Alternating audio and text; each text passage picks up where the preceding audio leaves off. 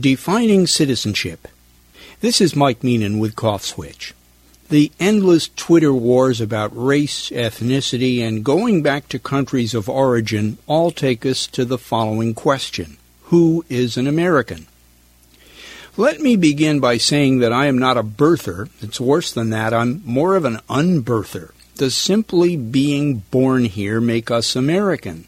I think the answer must be no.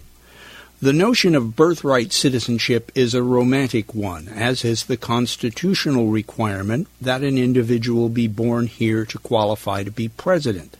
But let's be honest, those of us who were born here had absolutely nothing to do with that process and can take no credit for it. As I have often said, it doesn't make us better than others. We were just lucky.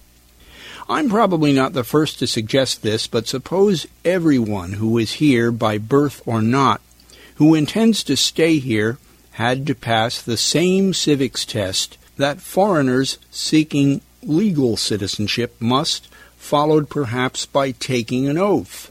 Do you think that might level the playing field a little?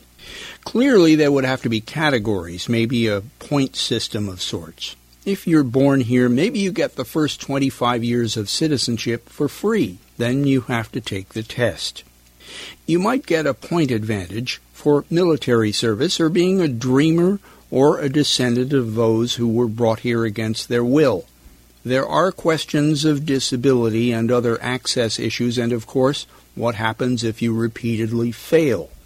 But just being born here wouldn't be quite enough. As for the presidential birth requirement, why should a foreigner who commits him or herself to our national values, like the rule of law, for example, or a free press, be unqualified to serve? I don't have a problem with the current age and residency rules, but what advantage has the birth requirement brought us? I frankly think the record is a little spotty. By the way, the current citizenship oath for a foreigner requires the individual to give up allegiance to a foreign power.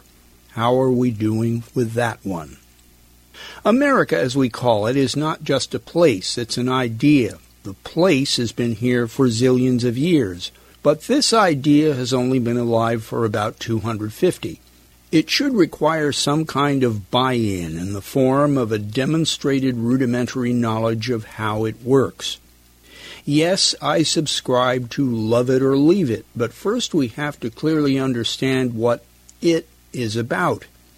It is not only about being white, Christian, straight, or owning a gun. And it's a heck of a lot more than just being another carbon footprint taking up space. I'm Mike Meenan.